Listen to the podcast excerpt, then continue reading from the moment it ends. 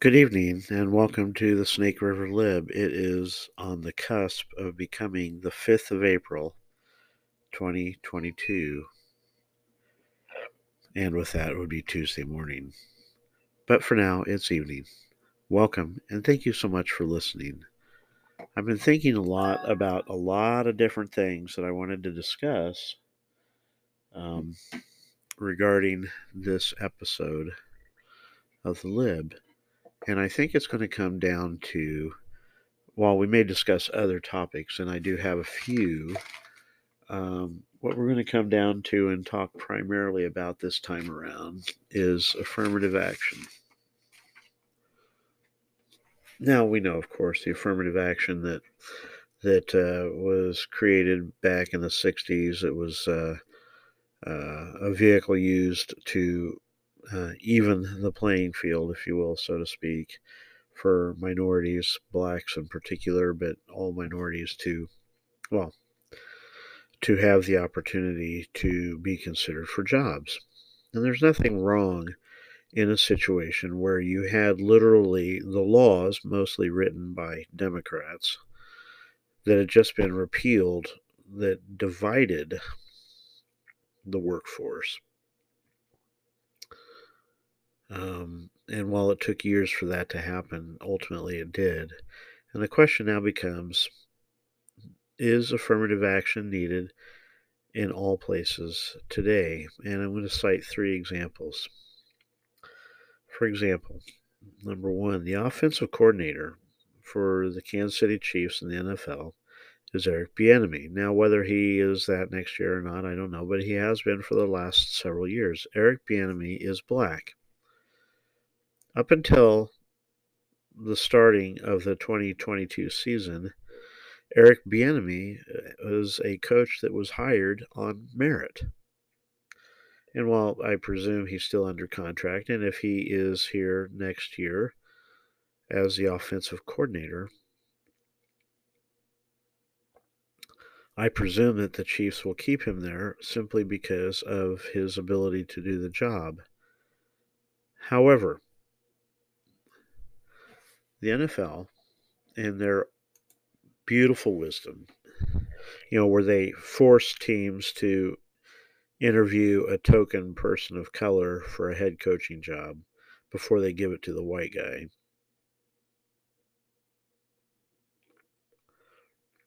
The NFL has now mandated that each NFL team have at least one person of color or gender on their offensive staff. Now, like I said, the Chiefs already have Eric Bieniemy, and if he is comes back next year, then guess what? Regardless of the fact that for the past several years, he has been uh, working in his role as offensive coordinator, having built up to that, based on merit, next year he conveniently fills an affirmative action slot mandated by the woke NFL. Chiefs don't have to go out and get anybody like other teams do because they already have theirs. Lib has argued many times about this that whenever you even leave the perception because that's what we're talking about with uh, in particular with Eric Bieniemy and you have to be careful when you're talking about individuals because frankly individuals do merit a promotion for example uh, and I've mentioned the fact working with the FAA for as long as I had that I knew many of people of uh, various race if you will, although I thought we were all just the human race, Homo sapien, but of color or gender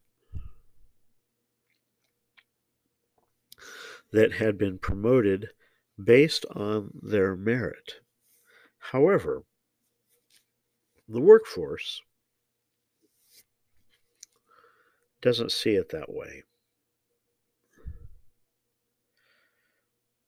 Why? Because a handful of people truly are report are promoted not because of their ability or because they've earned the promotion, but because they've checked certain boxes.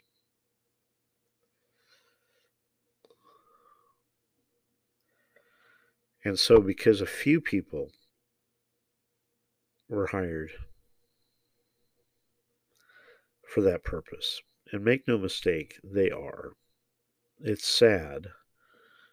And no, this, your host, did not ever consider himself somebody that was aced out of a position because of an affirmative action hire. Certainly not.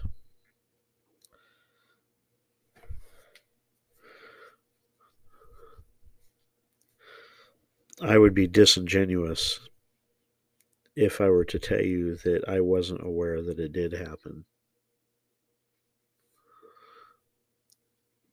To me, whatever job you're hiring for, you would seem to want the best person for the job, in my opinion. And that race or gender or sexual orientation or whatever category you choose should have no bearing on simply hiring the best person available. A word of caution, of course, because there are racists out there and there are sexists out there. I do believe that there should be an avenue open for investigation where a minority that was obviously well qualified and perhaps more qualified was passed over. Although I think that those days are probably long gone. But there's always going to be a few out there, I'm going to guess.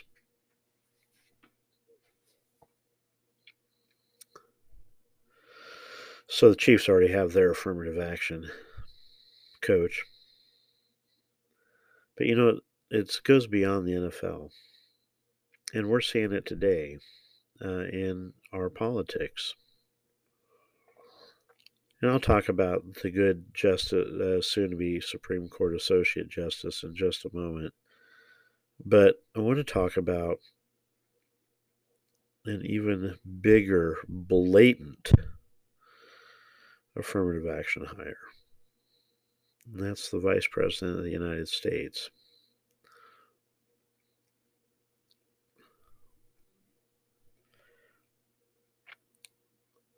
Kamala Harris was hired specifically because she is a woman of color.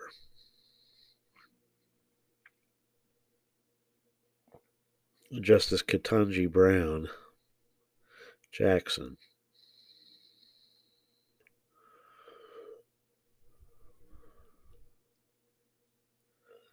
was hired specifically because she was the best, presumably.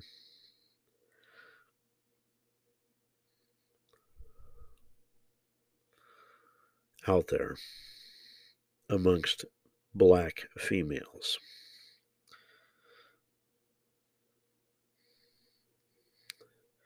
And you know how you can confirm that she's an affirmative action pick?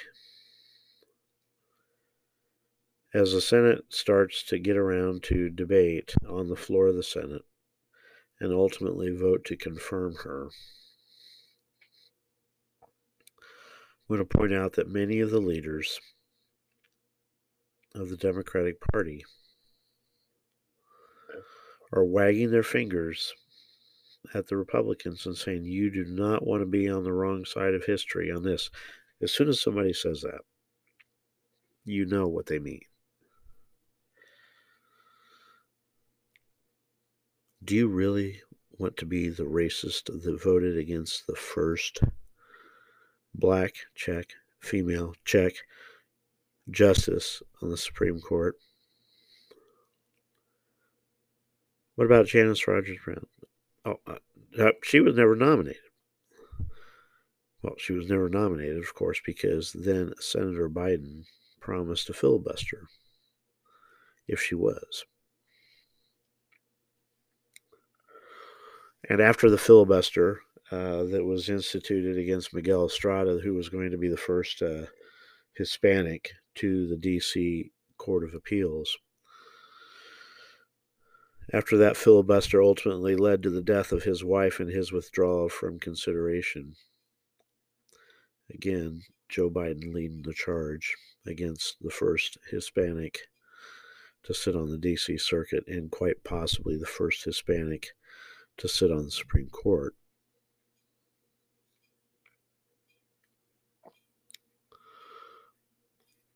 You're threatening me or the senators with cries of racism don't really hold much water because who is the bigger racist? The person who is an outright racist and says, I don't like you. Well, why not? Well, because you're black. Is that person a bigger racist than the person that says, the only way I can put a black female on the Supreme Court is if I eliminate everyone else from consideration.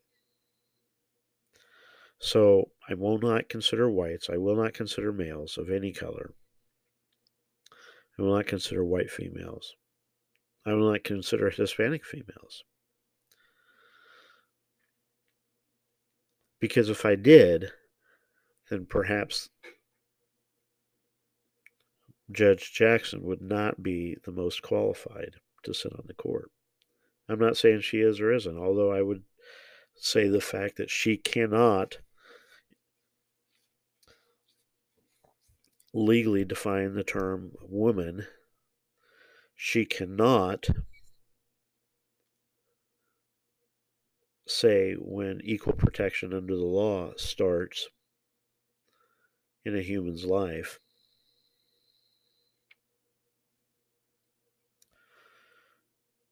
those things should not only disqualify her from the Supreme Court, but they should disqualify her from her current judge position on the D.C. Circuit. I mean, what if a what if a question about the Violence Against Women Act came up to the Supreme Court? Would she recuse herself because of her inability to define a woman is she be so beholden to the mob? Because make no mistake, that is what that is. That she was afraid that if she spoke out on a legal definition of women, that they would come after her. And if she's that afraid, should she be sitting on the Supreme Court? a court which, because of Justice Marshall's fantasies back in in uh, the early 1800s,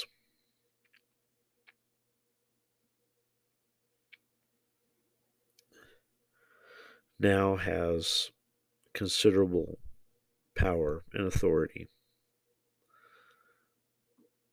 as unelected super legislators.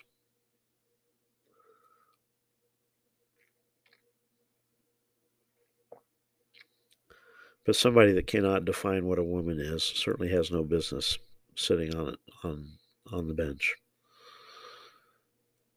Which brings me to well, let's take a break here real quick and we'll be right back.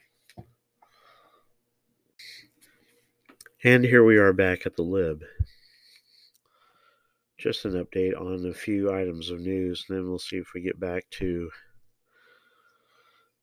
um, a very depressing affirmative action conversation. Depressing because it's so critically important. And yet you've already got three Republicans who are willing to confirm a judge that cannot define what a woman is.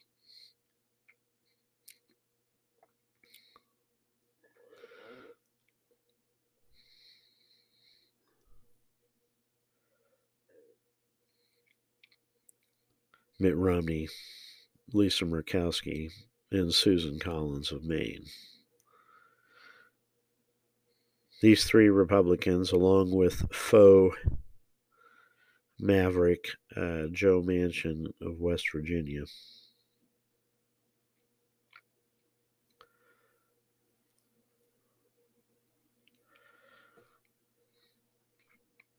Have said that they will vote to confirm her.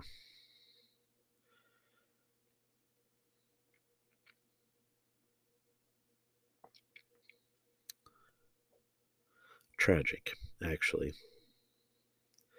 Remember how I've said that Republicans have de- demonstrated an uncanny ability to snatch defeat from the jaws of victory. I can say that it's things like this that make you think that, yeah, they might.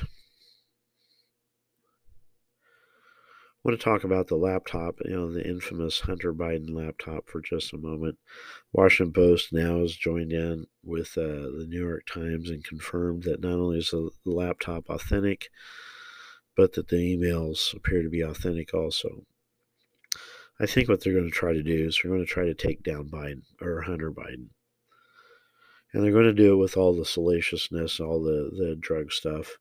They're going to try to avoid as much as possible any any kind of reference to the big guy. Try to make the story go away. I'm not sure that they're going to be able to do that. You see, there's midterms coming up. And any attempt to whitewash this any more than it already has, which, by the way, includes the fact that 17% of Biden voters in 2020 said that had they heard the story about the laptop and the potential, if not criminal, certainly unethical behavior on the behalf of the president, well, now president, then vice president, would not have voted for Biden. 17%. You know who wins then?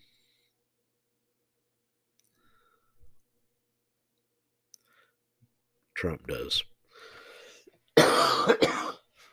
Sorry about that.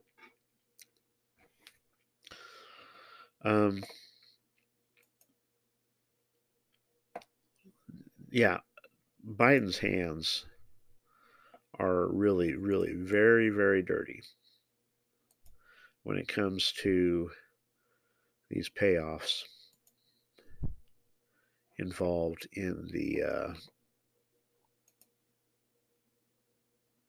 the the laptop. Payoffs from China, payoffs from the Communist Party, payoffs from uh, Russia, payoffs from uh, Ukraine. The fact that um, Joe Biden has um,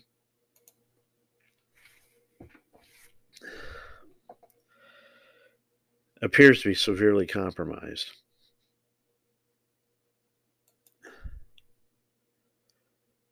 Because of this information, or potentially compromised.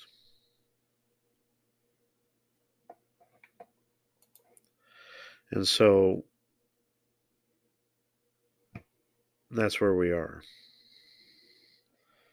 Interesting, though, there's many other things that are involved in uh, regarding this uh, laptop from hell as far as the Bidens are concerned. Well, guess what?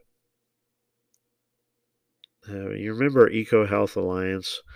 Uh, they were a third party that Fauci gave money to to do gain of function research in the Wuhan uh, lab of virology. Remember them? Guess what? This doesn't involve Fauci, though. It involves Biden's. And that Burisma, the oil company that Hunter Biden was a sat on the board of, was able to secure money and raise money to fund laboratories in Ukraine to do gain of function research in Ukraine. Now, Tulsi Gabbard got just butchered over this, even though the information is out there.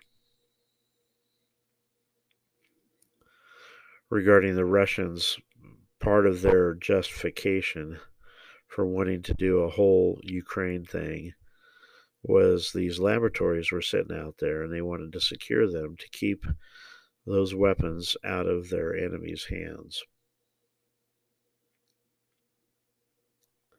No, I'm not excusing the excusing what the Russians did.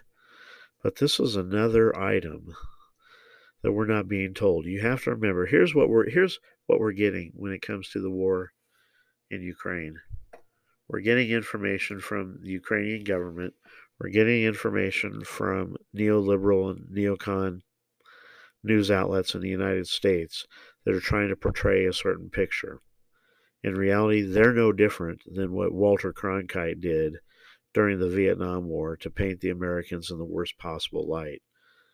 You know, we've got bodies now on the ground in these cities on the suburbs of Kiev. Um, and of course, you know, Putin's going to need to be dealt with somehow. But here's the thing they're talking about war crimes and that Putin is a war criminal and that the Russian generals are all going to be held to account. Maybe, maybe not.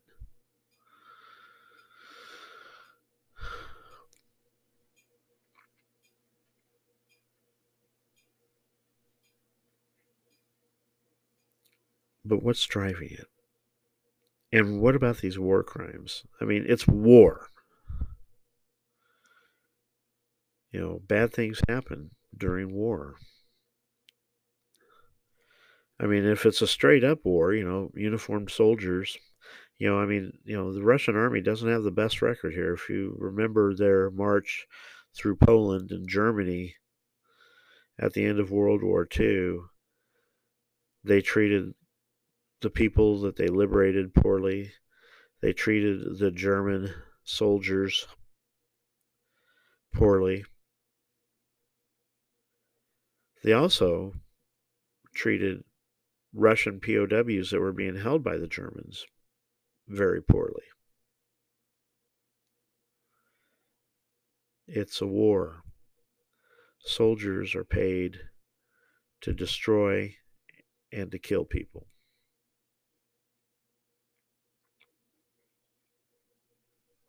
It really is that simple. Am I excusing it? Of course not. Nobody forced Putin to go into Ukraine except for maybe Joe Biden when he, one, cut off the uh, Keystone pipeline to allow oil to flow from uh, Canada down uh, to refineries. Two, to shut off the sale and lease new leases to oil companies, forcing them to slow their exploration and growths because they don't know when they are going to get new leases. And so, no, they are not going to go and develop those now for the sake of uh, short term pain.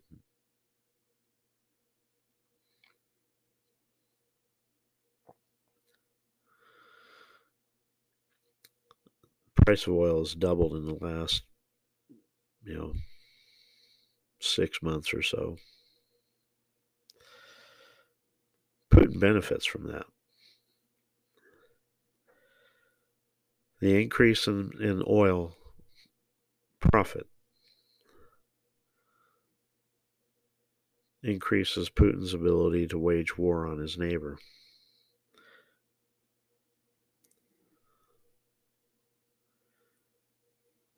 Because everybody's got to have themselves some Russian oil and natural gas.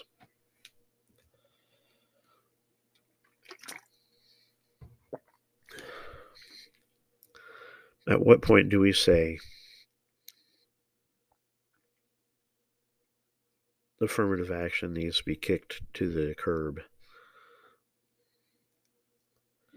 I mean, we have laws regarding equal protection.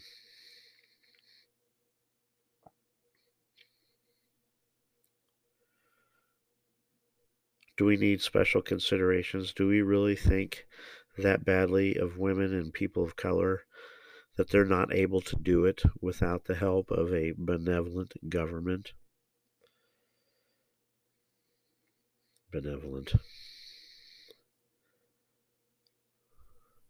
Speaking of which, uh, Hungary just uh, reelected overwhelmingly their version of President Trump, who successfully put up a fence, who successfully is keeping people out that they don't want in.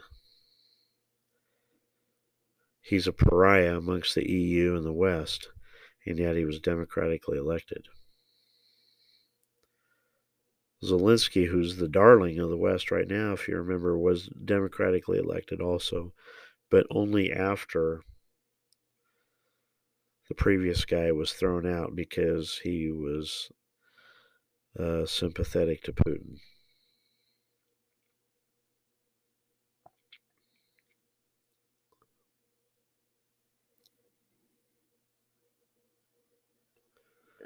Things are changing. The world is changing.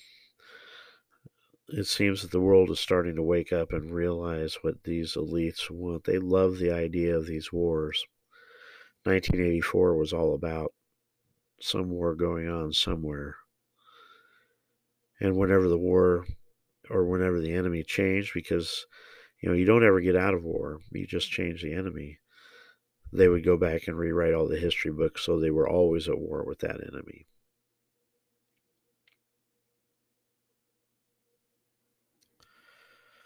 The Biden administration facing uh, historic inflation. The one thing, you know, they always talk about raising interest rates. That's one thing that the Fed can do. Here's something that the federal government can do. If the economy is going so good, which is what the Bidens have been saying all along, what they should call for is immediately an immediate 10 to 15 percent cut in the federal spending across the board. Not cuts in projected increases. I'm talking about actual cuts.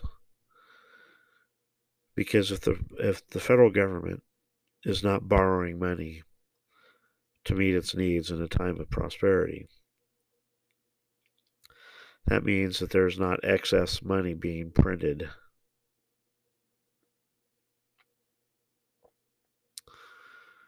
And things can be restored. Is it going to hurt? Nothing. See, this is what people don't understand. They don't want anything to hurt. They don't like inflation, but they don't want to go through the pain of fixing it. The Biden administration wants to get rid of, and we can talk about going all the way back to cash for clunkers with this.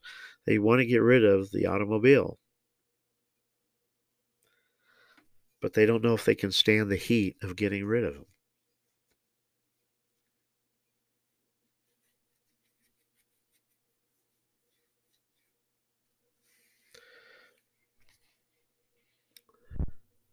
We could go on and on about that, but we're not going to tonight.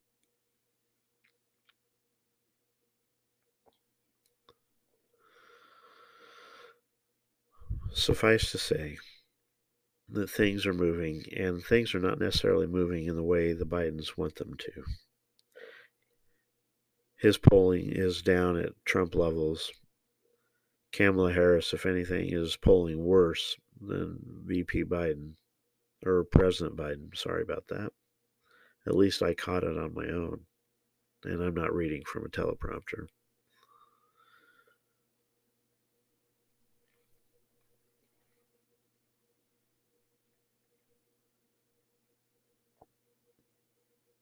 Things are looking very interesting. So stay tuned. This is Snake River Lib. Mind your business.